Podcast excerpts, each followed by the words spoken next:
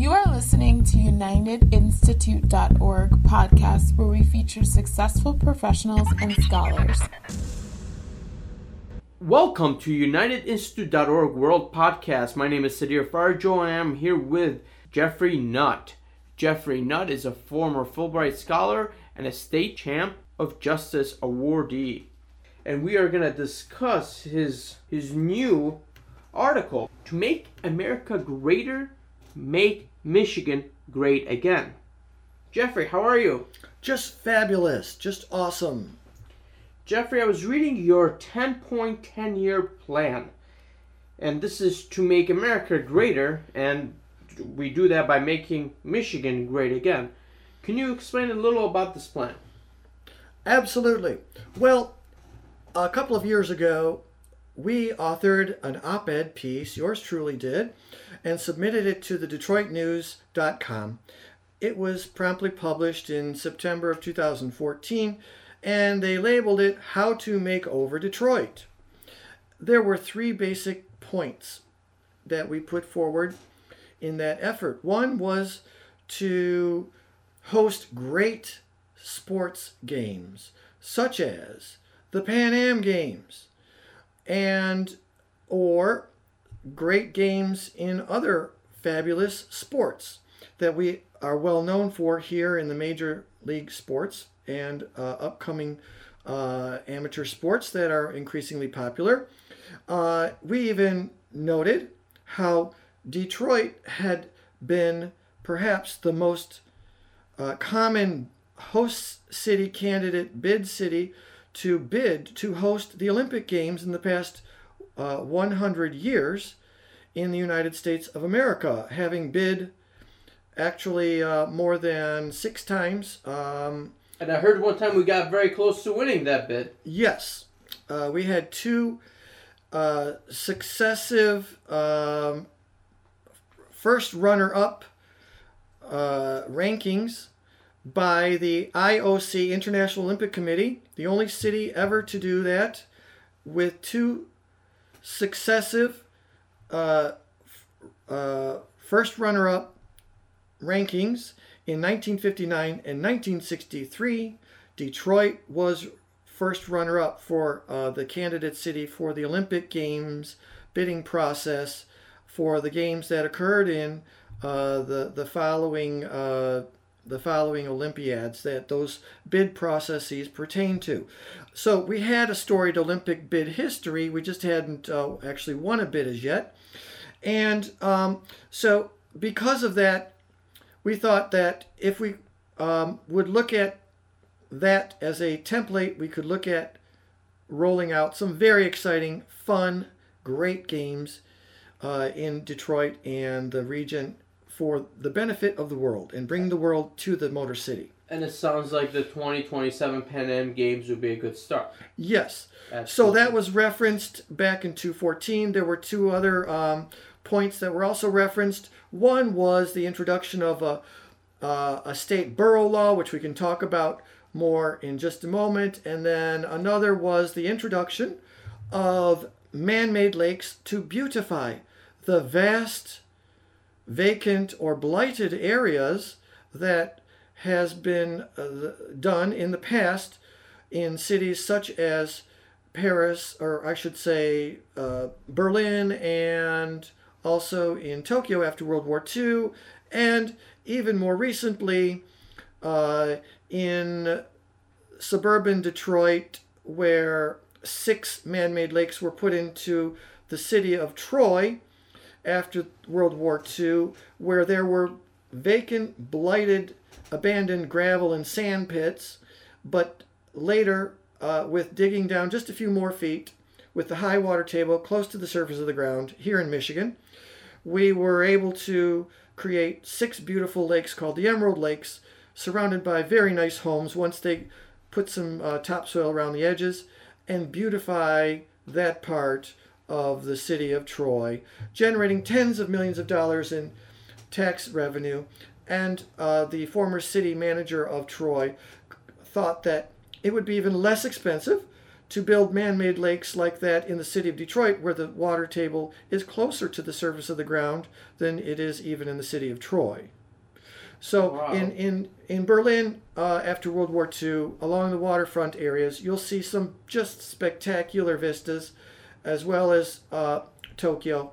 And this is something that Detroit could do in a vast on a vast scale uh, relatively quickly, with all of the ample supply of fresh water that's available in the area, which also, by the way, is a beautiful way to um, enhance opportunities for recreation, and uh, also a way to uh, help promote um, uh, a cleansing of, of some of the, uh, the the lead particles, actually, that may have um, uh, been produced as a result of some of the brownfield activities or industrial activities over the years in some of the older uh, uh, parts of the city of Detroit. In cities in America, there are lead particles. They're, they're unfortunately um, can be a health hazard and cause uh, harm to uh, developing um, uh, developing uh, uh, minds, uh, brains of uh, of children, and um, and uh, affect their uh, their actual uh, behavior.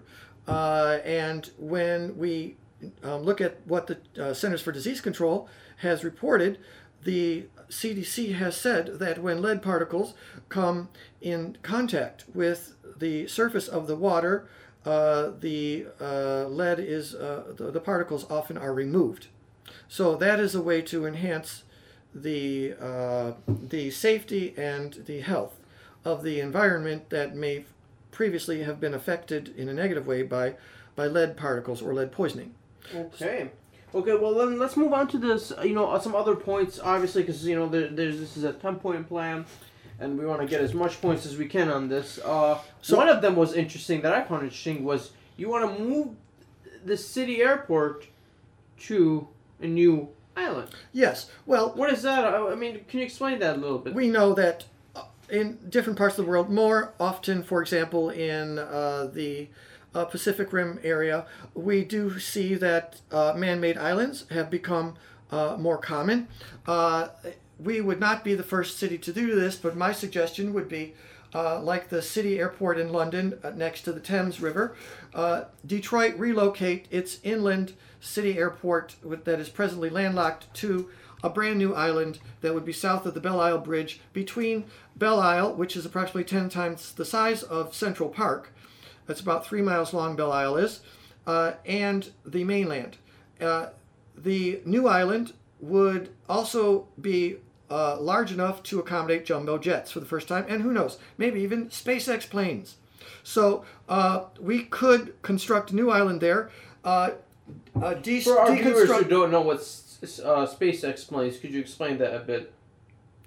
Well, th- there's this new um, company out there called SpaceX that is doing privatization of space exploration as well as space travel for private tourists.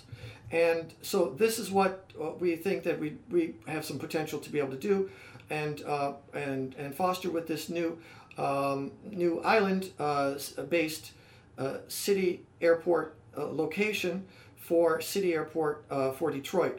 In the former landlocked city airport location that presently uh, has about eight flights that depart daily, what I would suggest is that we excavate that area, use the excavated material to move to create the island, and in its place put one of the largest inland man-made urban lakes in America, with beautiful, spectacular views of the changing and developing Detroit skyline.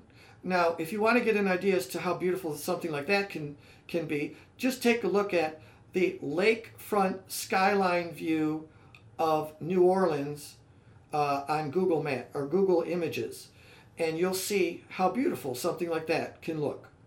Okay, okay, this is wow. So you really, you're you know, this whole thing is you know really a mobility, a mobility. You're trying to motorize and really take bring up you know bring the motor city, you know, active again. Uh, one of well, the ways to get them active, I see here, you put a fitness and nutrition uh, piece to this. Yes. Can and, you and, explain oh, that? Yes, and before we move on from the concept mm-hmm. of an island, there's another famous island which happens to be off the coast of New York City and off the coast of uh, Manhattan and, Lo- and the Long Island area there, not too far from Liberty Island.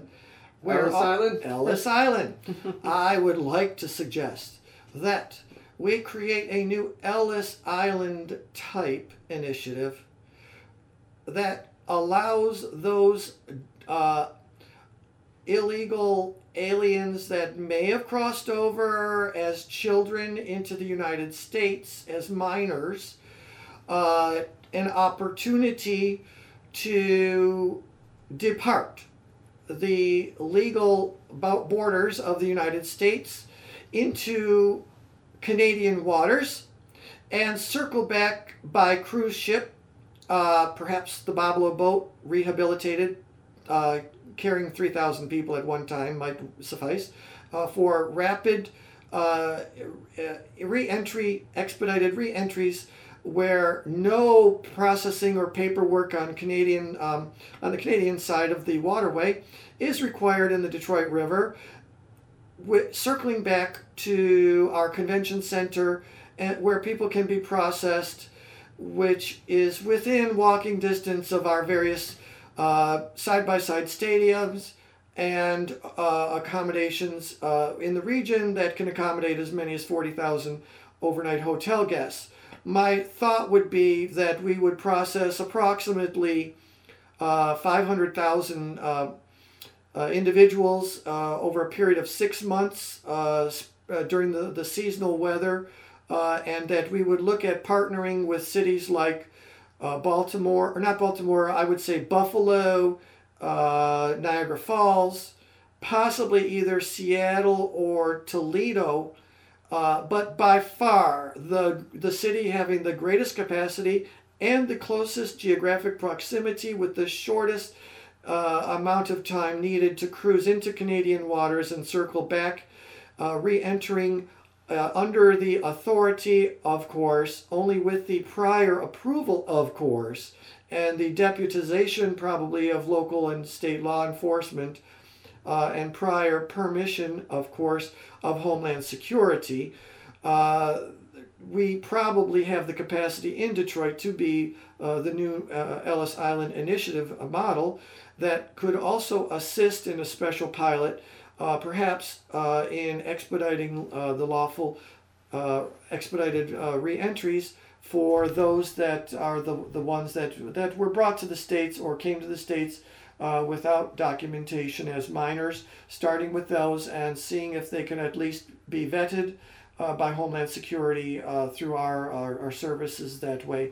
And possibly even starting with, even with the Southern California uh, uh, uh, undocumented, there's two to three million of them. If they're going to be uh, hosting the Olympics in twenty twenty-eight, why not uh, reach out to the have the um, L A Olympic Organizing Committee reach out to the Detroit, Detroit United Olympic Organizing Committee, which we've uh, decided to uh, also use as a venue to uh, encourage the uh, bid on uh, the Pan Am Games, a commercially viable bid that could include a world motorsports uh, uh, twist to the Pan Am Games to generate worldwide television revenue, Uh, making it commercially viable for the Pan Am Games. Why don't we Why don't we work together with uh, with L A to see what we could do to, to expedite the uh, the uh, expedited uh, re re re entries uh, for their three million uh, undocumented, so they can enjoy the, the benefits, the full benefits of the exciting uh, uh, preparations that are underway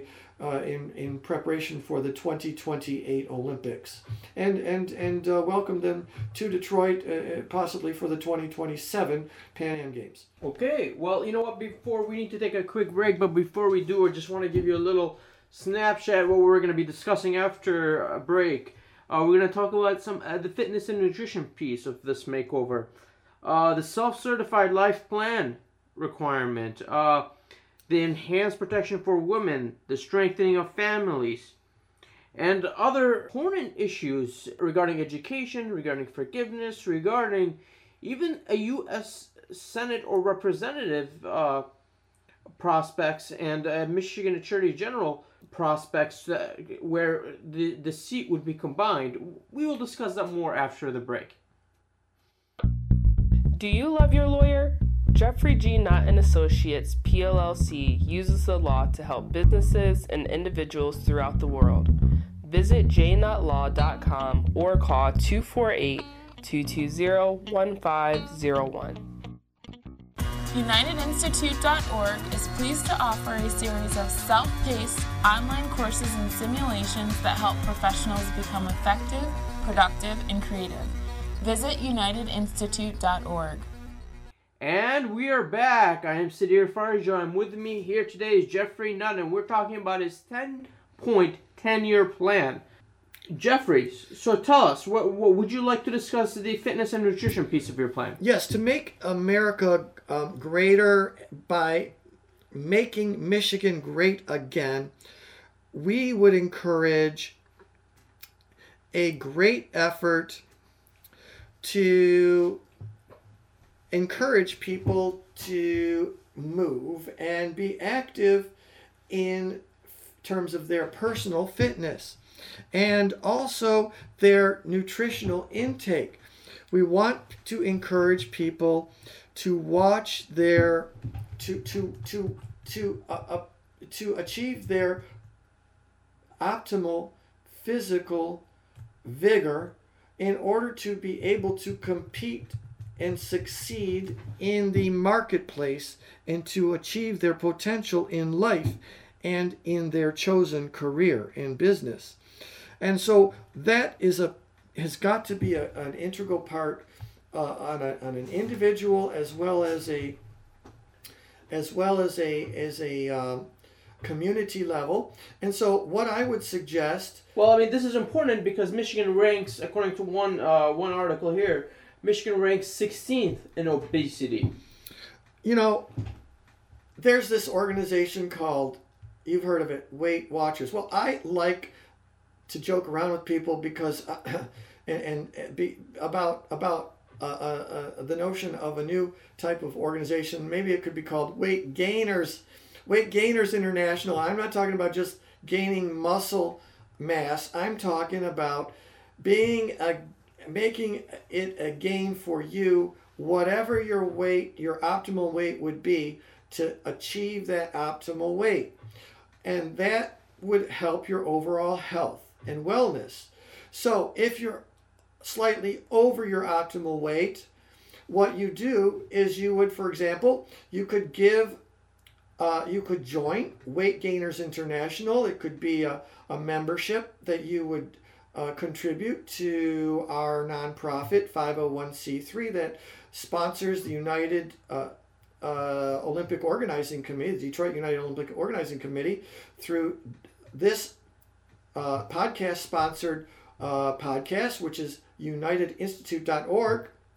You can contribute through the United Institute dot org podcast, make a gift, and give uh, a, a portion of your, uh, say, even a dollar a day out of what you would spend on food, reduce that, and make it as a contribution to the United Institute dot org.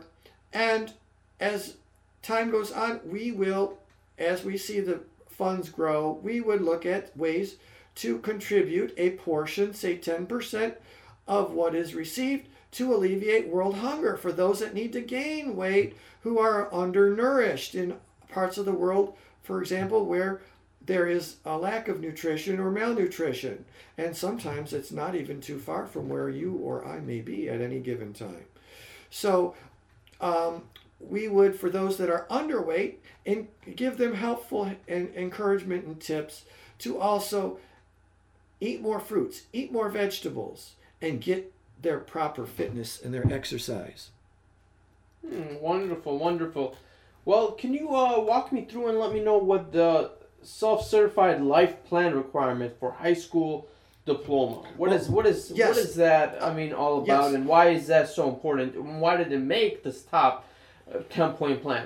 You know, someone from the state of Wisconsin government just informed me recently, earlier this week, that this is a requirement actually of all graduating high school seniors in the state of Wisconsin. It was also added as a requirement recently in the city of Chicago as a condition, a precondition for a high school diploma, that each graduate Uh, or candidate for a diploma submit a life plan, even if it's just a few short lines, a few short three, four, five steps. A life plan has to be uh, put down in writing for each high school student nearing graduation, or at least uh, a draft of the plan, perhaps as, as early as the tenth grade, and then a revision of that plan in the eleventh grade, and a finalization of the plan, perhaps even prior to the submission of the application form for the cap and gown. So that is a way for us to ensure that our young people who are graduating from high school can choose the proper track. Okay, are they going to, first of all, finish their their diploma and or, and complete their high school education? Or secondly, are they going to choose, for example, a vocational path, or are they going to be choosing a college and or university a type of uh, career? Hmm. Okay, well, that I mean it makes sense. You know, you should always plan plan ahead, and this this helps them plan ahead even in high school. Um, what is this enhanced protection for women and child and men uh, survivors? Uh, what is what is this? This is made your seven, the seventh. That was the seventh point in your plan. Too many uh, women are being murdered by domestic violence perpetrators every year in America. Specifically, eighty in Michigan. Approximately every year, eighty women are are killed. Wow. And what we know and believe, even one is too many. We need to do something to combat this horrific crime and this offense. And of course, sexual assault is also another horrific crime that's occurring in exponential numbers that needs to be brought under control. But just talking about numbers in terms of domestic violence alone, my suggestion would be that we focus more on protecting the lives of our uh, women and, and, and children. There are also men who are victims of domestic violence from time to time. Uh, I saw one in this, uh, or uh, my, my colleague, shall I say, that uh, I used to work with, that would serve in the Detroit uh, Police Department Domestic Violence Unit on a weekly basis. Uh, one time uh, saw a man walked in with his hand bandaged up, Uh, in a big bandage and a sling, and uh, she asked what was what was uh, the problem, what had happened, and well, the most dangerous place to be in the in the in the house when you are in conflict with a potential lethality situation is actually in the kitchen, and uh, he had his he was leaning up uh, against the counter, and uh, uh, his his his uh, significant other. Uh, she grabbed the, the meat meat cutter and, and just uh, while he was leaning up uh, with his hands on the counter, just grabbed it and chopped the ends of his fingers off. Ooh. So um, he was a victim one day, sure. uh, to be sure. And in any case, we, we, we know far too many people are losing their lives. And what we have to do is we have to think outside the box. Now, can you imagine? There is one nonprofit uh, ab- abortion organization, actually, that receives a billion dollars a year in federal dollars, that is more than all of the funding that is given to serve, uh, to protect uh, Victims of Crime Act, domestic violence victims, as well as to serve Violence Against Women Act uh, victims uh, combined. Wow, it, it, wow, more Did than... Did you hear what I'm saying? One abortion provider receives a billion dollars, which is more than all of the funding given to help protect the health and safety of victims of domestic, domestic violence victims served by the Violence Against Women Act uh, programs, as well as the Victims of Crime Act programs through the Department of Justice. Wow, wow, that's... And also, I think if you added it, you could almost throw in the entire budget of the National Legal Services Cor- Corporation, which is uh, restricted uh, from and barred from handling abortion cases, by the way. They, you throw all those in, and they do handle a good number of domestic violence cases, but never have enough funds to handle them. My suggestion is to retrain over a period of a certain number of months, retrain those staff that are funded to uh, provide services through Planned Parenthood, to become victim advocates, uh, to serve and, and protect, potentially to reallocate provide, the funds, correct? To provide the emergency uh, legal advocacy needed to protect the health and the safety of survivors of domestic violence and sexual assault through reallocating the funds as needed for training purposes and re- reassignment of staff to of the, their staff to these Violence Against Women Act programs, Victims of Crime Act programs, which are mostly uh, domestic violence shelters as well as uh, prosecutors' offices and so forth, as well as uh, a couple of legal aid programs uh, in the nation, including one in uh, Detroit, which is probably was the fir- the fifth probably legal aid-based Victims of Crime Act program in the United States to be uh, funded uh, in a uh, legal aid uh, office, which we, we created, which is now housed, if you can believe it, in an office of the Detroit Police Department. Uh, the uh, other uh, recipient that could be very helpful in protecting the health and safety of women would be the federally qualified health clinics serving women who are uh, survivors of breast cancer, uh, life-challenging illness in that sense.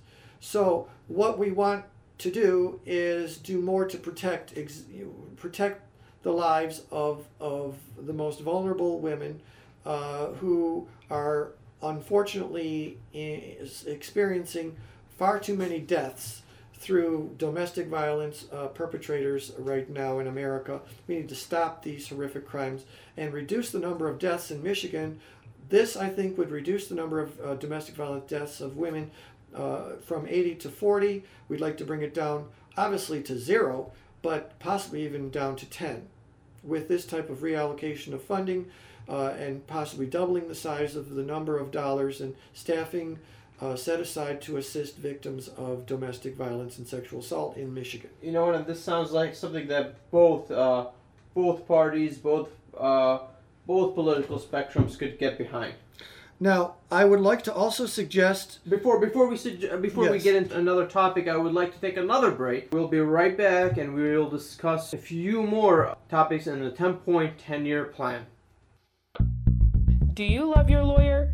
Jeffrey G. Knott and Associates, P L L C, uses the law to help businesses and individuals throughout the world. Visit J Knott Law dot com or call two four eight, two two zero, one five zero one. United Institute dot org is pleased to offer a series of self-paced online courses and simulations that help professionals become effective, productive, and creative. Visit United Institute dot org. We are back with Jeffrey Knott for the ten-point ten-year plan to make America greater, make Michigan great again. It's wonderful to be here with you today, Sudhir, and with all of our audience. Thank you so much for having us. Well, Jeffrey, let's go to one of the most important topics that you you you put this as number three in your plan. It is the State Bureau Law. Can you explain or, and elaborate more about that? Yes, that's borough as in B O R O U G H, similar to the New York State Borough Law and the law in four other U S states that have boroughs. In New York, some counties are also known as boroughs. Therefore, you have Manhattan. The, the, the city of New York has Manhattan as a borough, Staten Island, Queens, Bronx, and Brooklyn as one uh, borough or s- part of the city population may change or shift or relocate to another region of the metropolitan area. The other absorbs the often the population that's moving around. With the affluent mobile population that we have in Metro Detroit, that very same trend has occurred. Uh, so like in Uh, Manhattan, they had five hundred thousand people relocate and move from Manhattan. So they went from two point two million down to one point eight million people. Detroit went from one point eight million down to about seven hundred thousand. And instead of everyone hearing about how Manhattan lost five hundred thousand in its population. What have we heard? Metro New York City has continued to grow year after year after year. It's a wonderful way to make the metro area great. It's the borough. How does it exactly make it great, though? Is there any incentives of doing this? Well, it shows that the area continues to grow while the population may fluctuate in one city or one county. So it's a branding. Uh... It's a bit of a, uh, yes, it's a way to show growth despite uh, changes and fluctuations or reductions in one part of the region. There's overall continued growth. And that's what would show if we were to connect, for example, the major counties in Metro Detroit that are linked by the City of Detroit Water Department. There's the free movement of water and capital across county lines, serving four million people daily. The City of Detroit provides the nutrition and the hydration for four million people daily. It's amazing.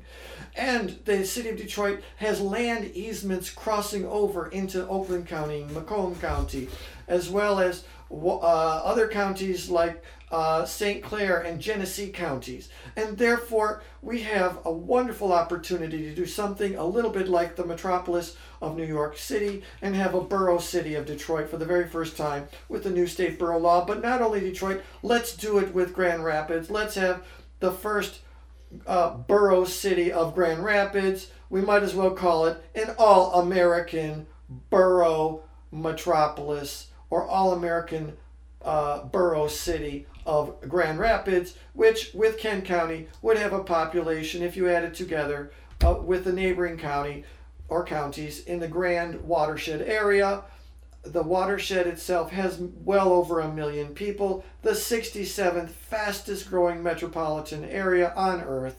Why not have two new municipal uh, designations known as metropolises, all-American metropolises, through an beautiful new state borough law here in Michigan, and move on, move past the focus, the hyper focus on one municipality, instead creating a multitude of uh, a multifaceted municipality known as uh, a borough municip- borough-based municipality, aka All-American Borough City or All-American Borough Metropoli, Detroit and Grand Rapids. It's a great way to look forward for spotlighting the great growth and and the mobility and the, the sharing of, of resources and talent that daily crosses and capital that goes uh, through the uh, shared resources and, and crosses from one county to another, both West Michigan and East Michigan.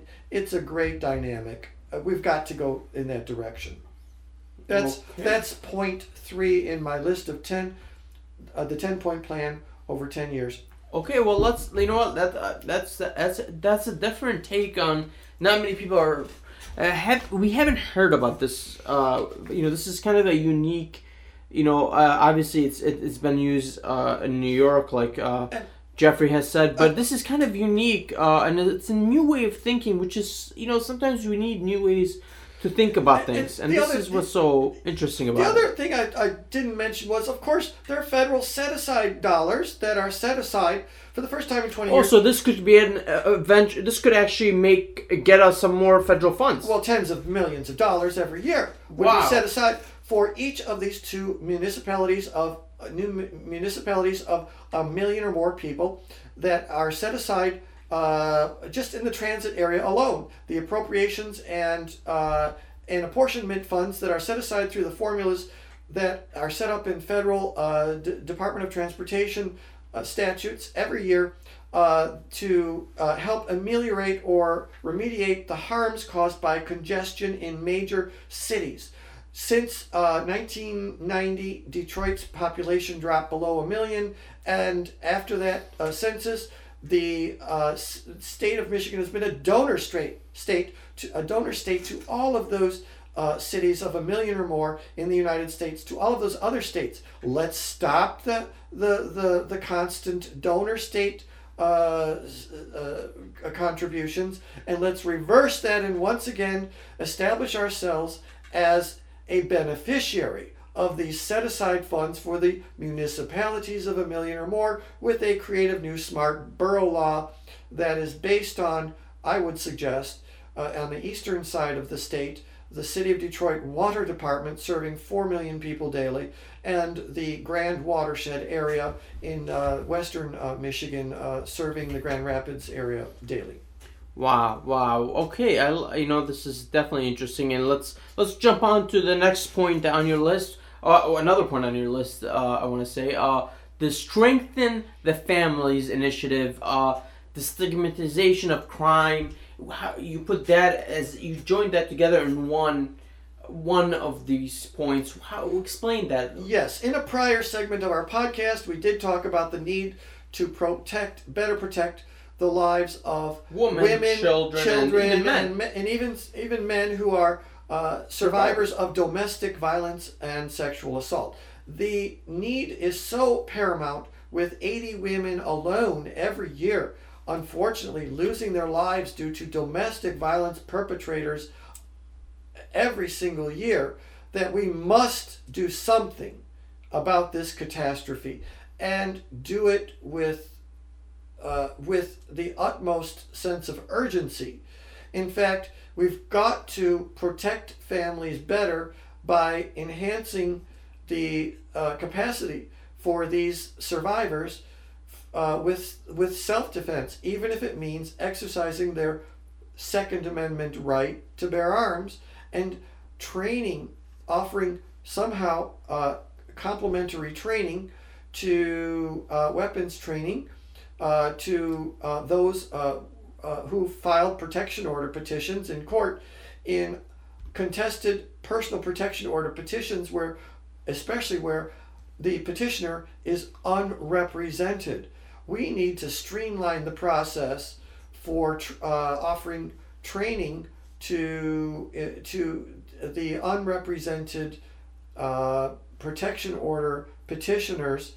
Uh, in one county alone, there are ten thousand a year in Michigan that are going into these contested protection order pr- proceedings unrepresented, up against their perpetrator in court, and it sometimes is boiling down to her word against his word, and in the meantime uh, too many are losing their lives, sometimes before they even get to court.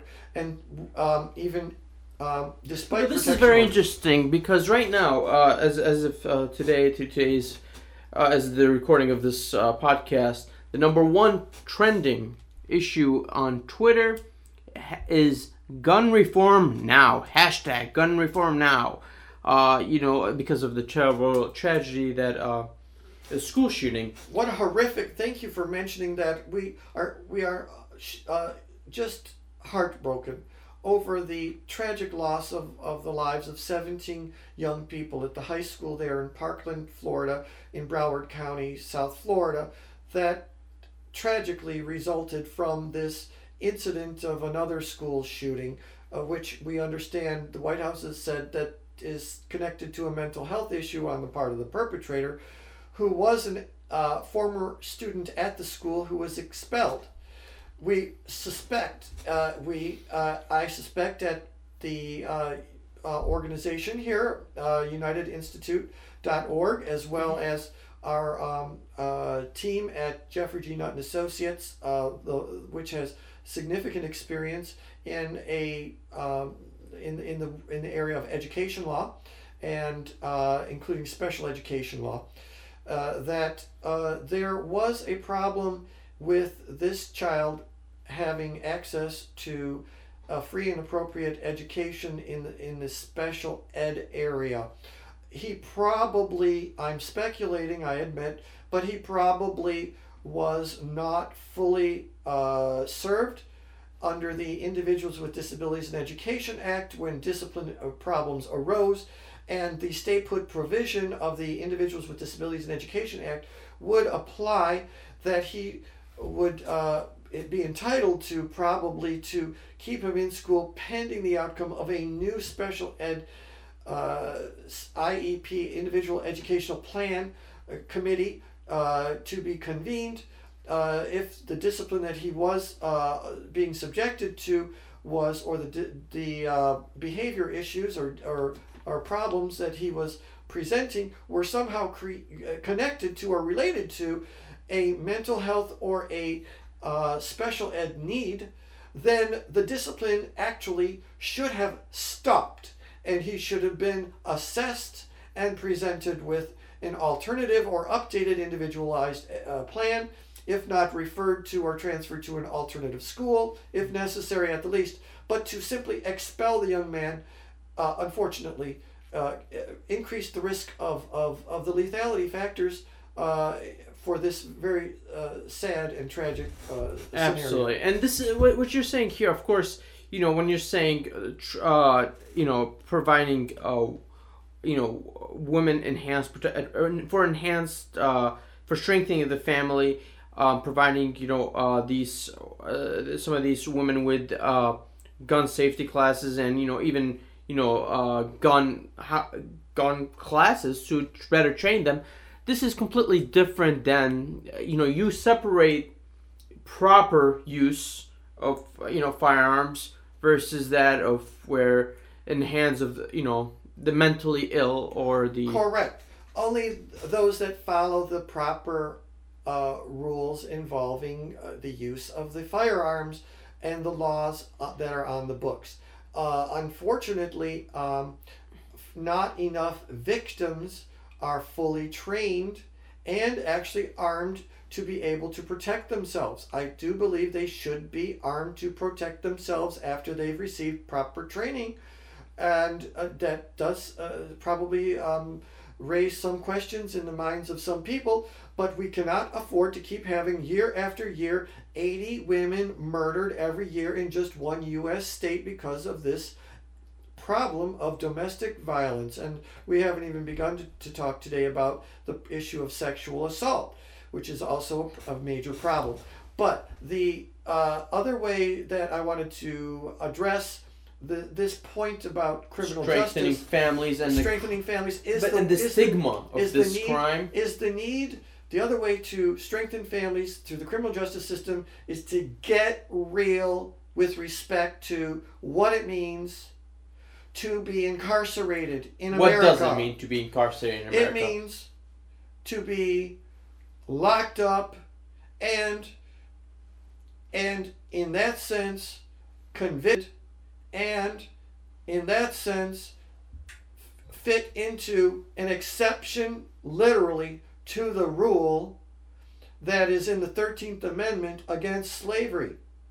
I will tell you there has been a debate about whether the levels of incarceration and types of incarceration uh, in the United States uh, have uh, represented an altered state of slavery. Some would say it's not altered. For our it's viewers, uh, for our viewers, the Thirteenth Amendment uh, prohibits slavery, but what Jeffrey is saying here is he's saying there's exceptions within the Thirteenth Amendment. Am there, I correct? Am I, am I understanding you correctly? There is an exception that Congress actually carved out in the amendment to prohibit slavery. There's an exception. It's permitted uh, uh, for those who are duly convicted. Now, no one is advocating slavery for the duly convicted, but let's get real. It's a reality. There is a saying, you are the slave of the one whom you choose to obey. If you violate the laws of the land, crime doesn't usually pay, and you eventually will get caught, and you will become a slave to the persons who are your immediate uh, overseers in the criminal justice system. I would not call it the Department of Corrections anymore. What would you call it then? I would call it the Department of the Duly Convicted. Let's let these gangster rap artists get real and understand that there is no, there is no glamour involved in getting locked up. There's no rite of passage to getting going into jail as a youth. That is a stigma that should be avoided at all costs, and is the equivalent of sentencing a young person to slavery. When you don't know if you're going to be stabbed or raped on any given day, that is a type of slavery.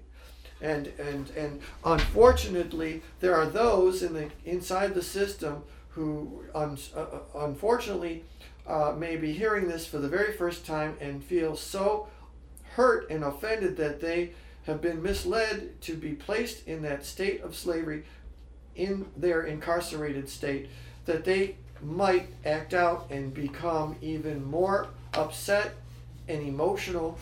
And my my my ex- expectation for all of them, my hope, is that they will hear that the story does not end with their incarceration. The story the story it actually it actually begins with their forgiving anyone who has offended them, even their worst enemy, that may have affected their lives and contributed to their being where they are. Which is actually part of your ninth point, which speaks about forgiveness, speaks to aspire to be twice as good, and of course as education as uh, armor. There, there, yes, there is uh, obviously a great political divide, a racial divide, racial bias, in, uh, prejudice is rampant in many uh, parts of America, and we do know that there's a need for us to look to some of those among us who've survived even such horrific uh, crimes as the Holocaust and other uh, types of, of, of inhumanity to man. And we can learn from people like the founder of the Terre Haute, Indiana Holocaust M- Museum, who one day was confronted with the need to actually forgive her her security guard at the concentration camp that was uh, uh, that was responsible for detaining her and and tor- and and treating her in such an inhumane way and killing her family as they did. And she knew one day, approximately fifty years after the incidents of the uh, of the the Nazi Holocaust era, that she would be confronted by a man who felt like he would have a, had a change in, in, in his heart, and he wanted to ask her to forgive him. And the question was, would she have within her heart the capacity to forgive him? And she concluded that if she did not forgive this man, she would never be totally liberated from the emotional baggage that was part of that experience and that horror of having survived uh, the a, an internment uh, and and survived the Holocaust. And even uh, uh, despite the fact that her worst enemy, this man, was a perpetrator in the in the horrific crime that resulted in the deaths of her family members. She decided that she would forgive him. It was the only way to be liberated, and it's the same approach that people who are incarcerated today need to take. People who are of different races, who may have been offended in previous years, need to take, or different religions, or different, it could be even different genders, or different uh, ages. Those who've been mistreated by others, we have to learn to forgive even our worst enemies. We cannot harbor grudges forever because they will make us either bitter or better. We need to let them make us better by forgiving whomever it was that offended them. Even if they put on the front of your uh, uh, sidewalk in front of your house, if you can imagine this, a swastika with, with uh, the N-word and white power. After you invite your relatives from Latin America to come and learn English in your home one year, the next summer you find that graffiti on your sidewalk, which happened actually to our family back in two thousand eight. We posted it on the web. We had the Anti-Defamation League take some pictures, and the police actually took a report. And yet, a few years later, we took that off the web.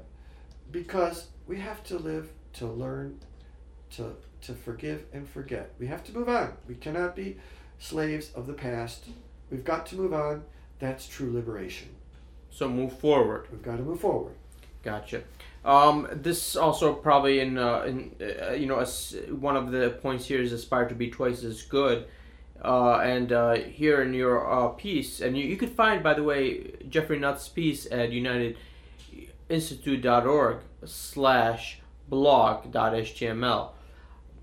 Uh, united institute dot org slash blog dot h t m l, and you can read the full piece. But um, you know, one of the issues is you uh, one of the one of the things you talked about is aspire to be twice as good. Oh yes, well, you know, if you are at risk of being mistreated due to bias of any kind or discrimination or prejudice, you need to understand that education is your armor against prejudice.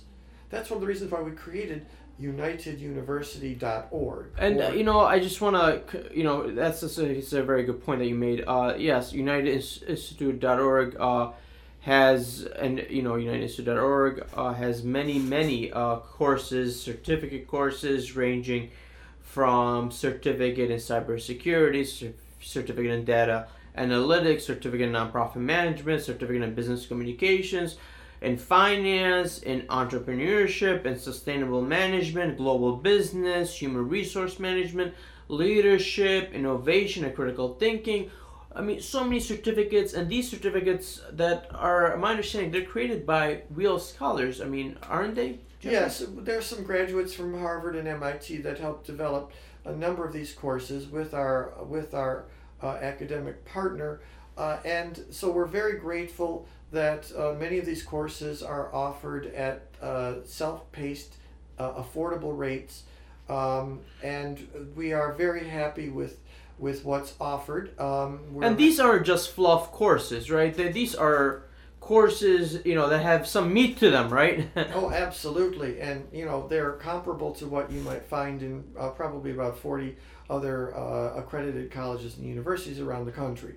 And they're also available at united university dot org. So at united institute dot org or united university dot org.